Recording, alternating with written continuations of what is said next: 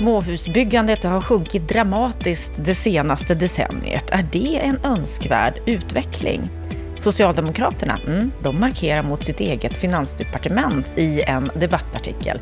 Och så spekulerar vi såklart om Per Bolunds framtid. Varmt välkommen till årets första avsnitt, veckans Aktuellt här i Bopolpodden. Jag heter Anna Bellman. Varmt välkommen tillbaka efter jul och nyårsledighet, Stefan Attefall, expertkommentator. Nu är det dags för veckans Aktuellt, den här första hela veckan det här året. God fortsättning får man börja med att säga. Detsamma, detsamma. Det är bra att Sverige är igång igen. Eller hur? Och det har ju hänt en hel del på den bostadspolitiska arenan under den här veckan. Och vi ska börja med att lyfta en artikel som Robert Boye och Fredrik Kopsch en debattartikel 10 januari, en ganska lång artikel där de menar att småhusbyggandet i det tysta har fallit dramatiskt det senaste decenniet. Från 45 till 20 procent. Väldigt, väldigt mycket. Är det här en önskvärd utveckling sett till hur hushållen vill bo? Och vad säger egentligen forskningen? Det är deras ingång till den här artikeln. Va, va, vad säger du om, om det här, Stefan? Det är en mycket intressant artikel som finns på DN Debatten den 10 januari och eh, de pekar på någonting som faktiskt har uppmärksammats av många men inte riktigt fått fäste i den allmänna debatten. Och det är just att, eh, jag brukar säga så här att småhusbyggandet kom aldrig ur finanskrisen 2008-2009. De stannade kvar på en ganska låg nivå medan flerbostadsbyggandet ökar dramatiskt. Och småhusbyggandet har bara har stått stilla i stort sett. Gått upp lite grann, gått ner lite grann och som andel har alltså sjunkit dramatiskt. Och som de påpekar så byggs det som andel mycket mindre småhus i Sverige än i våra grannländer. Jag tror till och med Holland exempelvis, detta land, så liten yta per person. De bygger fler småhus än vad Sverige gör, en större andel småhus av sitt totala bostadsbyggande. Så det här är faktiskt en allvarlig del av bostadsbristen att vi bygger för lite småhus i Sverige. Och särskilt som de själv påpekar att så många önskar bo i småhus. Man vill bo i eget ägt boende och tittar man framåt vill nästan all, en stor majoritet bo i ett eget ägt boende som också är ett småhus. Radhus, egen villa eller något liknande. Och det här verkar ju politiken och eh, bostadsbranschen eh, försumma.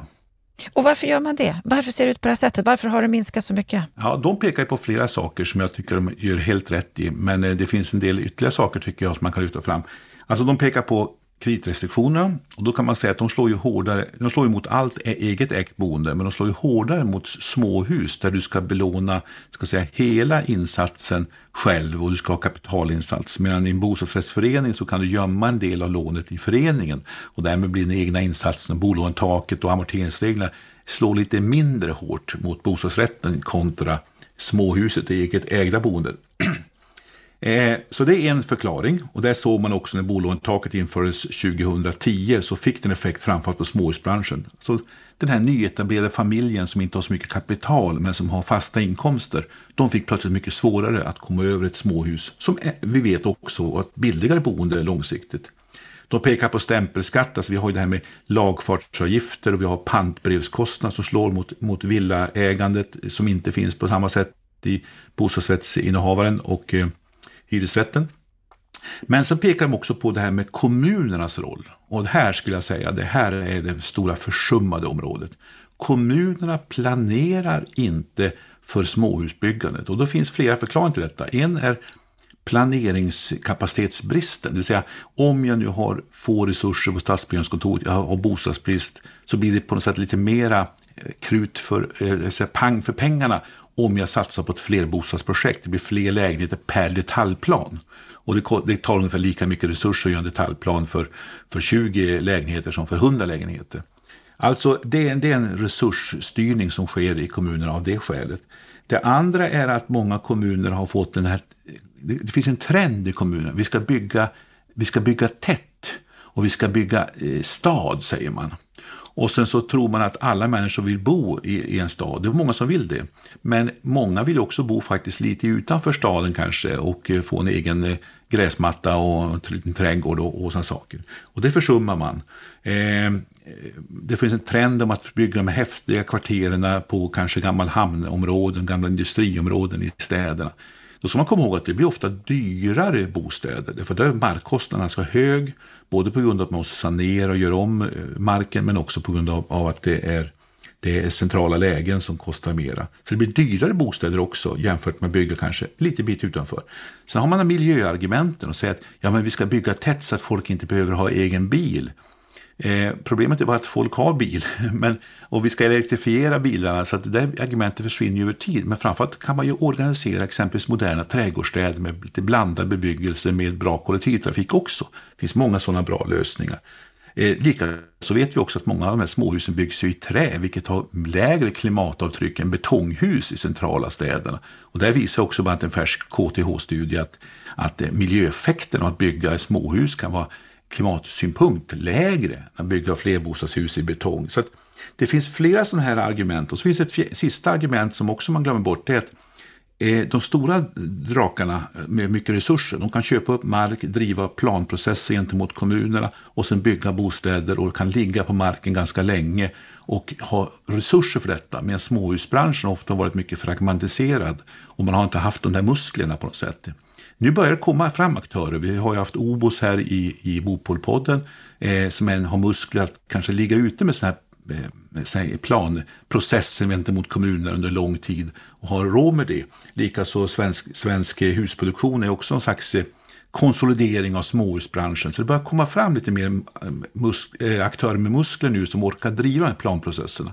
Så det här är ett antal förklaringar som är orsak till detta. Men en viktig poäng är att det inte bara statens regler, utan också kommunernas agerande som är en viktig förklaring till att eh, småhusproduktionen har stått tillbaka under lång tid. Mm, den har stått tillbaka under lång tid. Tror du att det kan bli någon förändring?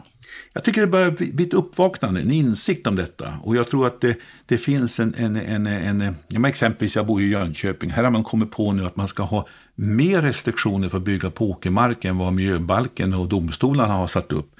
Därför att man har kommit på att vi ska på något sätt liksom inte ta jordbruksmark i anspråk. Och så förhindrar man folk att använda exempelvis en liten bit jordbruksmark som inte används idag. När den stora frågan är ju liksom hur vi gör med alltså all, all jordbruksmark vi lägger i träda. Alltså det här lilla som man pratar om runt städerna, det är inte den stora frågan. Alltså man, man, vi, vi, vi jagar efter symbolfrågor och då ska något parti profilera sig på att vi ska värna jordbruksmarken och så sätter man en död hand över bland annat småhusbyggandet.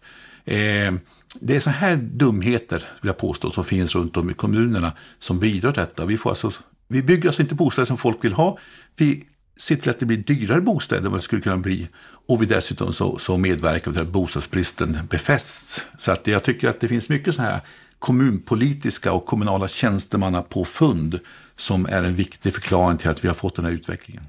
Mm, så kommunerna behöver kliva in och ta ett större ansvar? Ja, framförallt förändra sitt tänkande. Och politiken måste styra sina tjänstemän, för ibland är det tjänstemän som driver utvecklingen. Det är ju trender även i den kåren som man ska eh, vara medveten om. Jag menar, trenden, man, man är ju ofta rädd för de här, de här stora villamattorna utanför USAs storstäder och tycker att det är något hemskt. Va?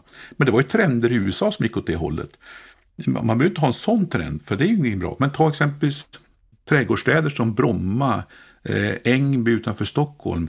Enskede, det är ju städer med blandad bebyggelse, mycket småhus, oerhört populära städer, ligger nära centrala, eh, centrala Stockholm och har bra kollektivtrafikförbindelser. Låt dem vara föredömen istället för de här amerikanska villamattorna som ingen tror jag vill se i Sverige. Mm. Ja, vi får se om de tar dina ord på allvar och att det blir en förändring när det gäller det här. Vi ska gå vidare här i veckans Aktuellt och då titta på en annan debattartikel som just kommer från ett gäng högt uppsatta socialdemokrater. En debattartikel i Fastighetstidningen. Staten behöver hjälpa till med första köpet. Och där menar då ett gäng riksdagsledamöter att det är viktigt att vi nu skapar bättre villkor för billigare hyresrätter och att regeringen måste se till att skapa goda förutsättningar för det ägda boendet. Vad är det de vill se nu, Socialdemokraterna? Ja, det är faktiskt en mycket välkommen artikel där Johan Löfstrand som är bostadspolitisk talesperson för Socialdemokraterna och hans kollegor i civilutskottet där bostadsfrågan ligger. Eh, de, har just, de, de säger saker och ting som jag tycker Socialdemokraterna inte har sagt så där jättehögt och tydligt. Alltså, det är rimligt att se över amorteringskraven, skriver de. De är kritiska alltså mot hur amorteringskraven har slagit mot, mot exempelvis förstagångsköpare. Och de pläderar just för startlån som nu det finns en statlig utredning kring. Det kommer nu det är sig, som gästen efter degen. Men att socialdemokrater på i riksdagsnivå som ansvarar för bostadsfrågorna där är så tydliga på att vara kritisk mot hur amorteringskraven är utformade och att vi behöver startlån för att hjälpa förstagångsköpare in på den ägda bostadsmarknaden. Det är ett mycket välkommet utspel. Det intressanta är ju att eh, eh, det sker i fastighetstidningen som riktar sig mot, mot hyresfastighetsägare. Eh, det kanske är bara en slump, jag vet inte, men eh, det var lite komiskt i sammanhanget. Men eh, det är en intressant eh, artikel och jag hoppas att det är också förankrat hos Finansdepartementet, för det är där motstånd har legat. Och det kanske till och med är så att det är en liten revolt bland socialdemokratiska riksdagsledamöter mot ett ja. finansdepartement. Varför tror du att den här artikeln kommer just nu?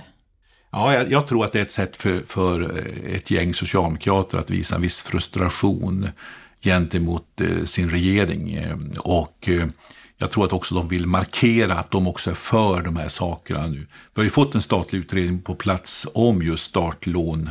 Nu, tyvärr ska den vara klar först nästa höst, november tror jag var. Eller till nu kommande höst i november. Och då kommer den praktiken inte hinna bli en proposition och riksdagsbeslut före valet. Och, och, det är väl det som är så tråkigt. Men, men jag tror att ett försök för, för de här Socialdemokraterna visar på att ja, men vi är också med på banan. Vi vill också ha förändringar.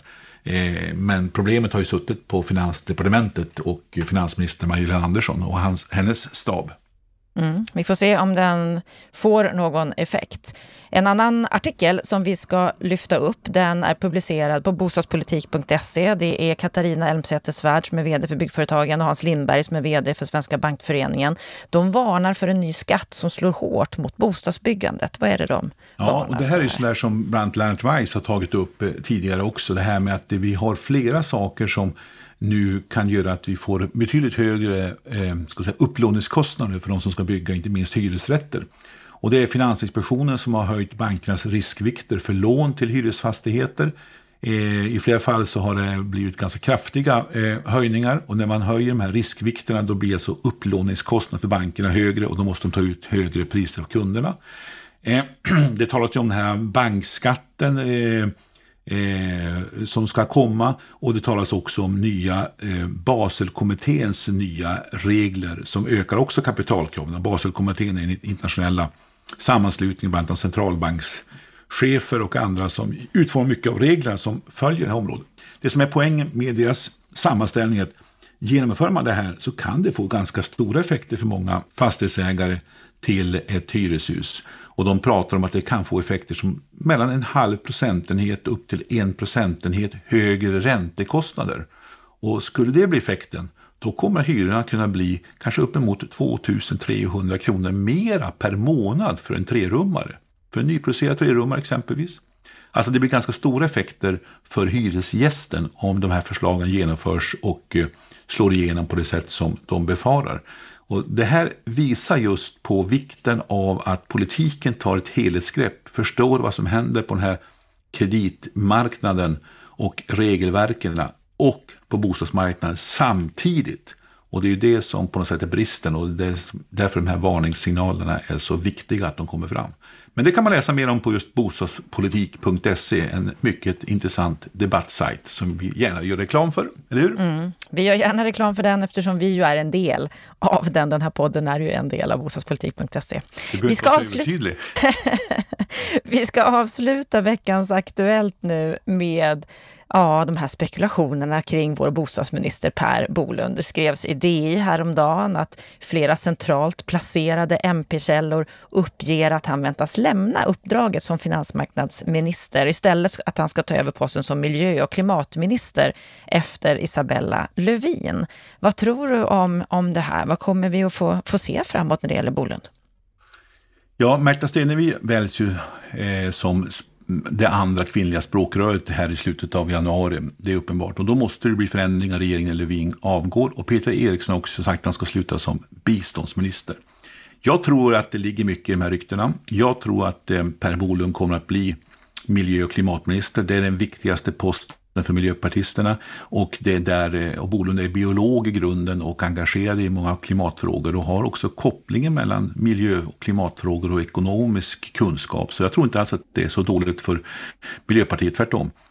Eh, så jag tror att det, det ryktet stämmer. Det är åtminstone en, en, en, en, någonting man överväger mycket seriöst i Miljöpartiet. Vad händer då? Vad blir följdeffekterna? Ja, jag tror att Amanda Lind eh, sitter kvar som kulturminister. Jag tror att eh, min gissning är att Karolina Skog blir ny bostads och finansmarknadsminister. Hon kan bostadsfrågorna. Eh, hon har varit stadsbyggnadsborgarråd motsvarande i Malmö. Hon har varit miljöminister en kortare tid. Och hon har jobbat med ekonomisk politik i finansutskottet de sista åren och är också en av utredare av de här sociala aspekterna på bostadsfrågorna. Jag tror att hon får det ansvaret. Eh, hon, hennes svaga sida är möjligtvis finansmarknadsministerdelen. Men eh, där finns det också duktiga tjänstemän som kan stötta henne. Och det är men du tror att man behåller båda de här delarna fortsättningsvis jag tror, att, jag tror att min erfarenhet av regeringsarbetet är att man, man, man börjar inte förhandla om hela regeringssammansättningen. För det blir så många pusselbitar man måste joxa med. Och Socialdemokraterna måste i så fall kanske flytta på någon statsråd och sådana saker. Så jag, jag tror att lackkort ligger. Utan man byter inom Miljöpartiet. Sen skulle jag gissa att eh, Åsa Lindhagen kanske flyttar till eh, till biståndsministerposten exempelvis. Och Märta Stenevi blir då statsråd med ansvar för jämställdhetsfrågor och diskrimineringsfrågor. Eh, för Märta måste in i regeringen, det, det, går inte annars. Så jag tror att det blir en sån lösning. Så det är min gissning.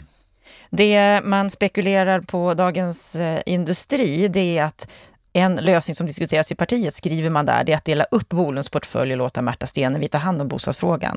Och att man i så fall skulle lämna över finansmarknadsfrågorna till Socialdemokraterna. Ja, men varför skulle man lämna ifrån sig de frågorna? Det är ju att tappa inflytande och eh, det gör inte ett parti. Då ska man ha någonting annat istället. Och då börjar den här rokaden på något sätt. Va? Och det, jag tror att det vill man nog inte ha. Så mm. min gissning är att det där är ofta spekulationer utifrån. In i systemet så vill man inte stöka till det för mycket. Miljöpartisterna får lösa det här inom sina portföljer. Det tror jag är lösningen. Mm. Det kommer ju att eh, komma fram alldeles snart här i slutet på januari hur det blir, så vi får följa det här framåt. Stort tack för veckans Aktuellt, Stefan Attefall.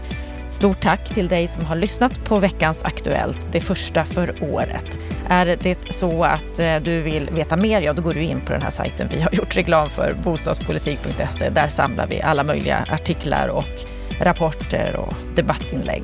Så gå gärna in där så önskar vi dig en riktigt trevlig helg.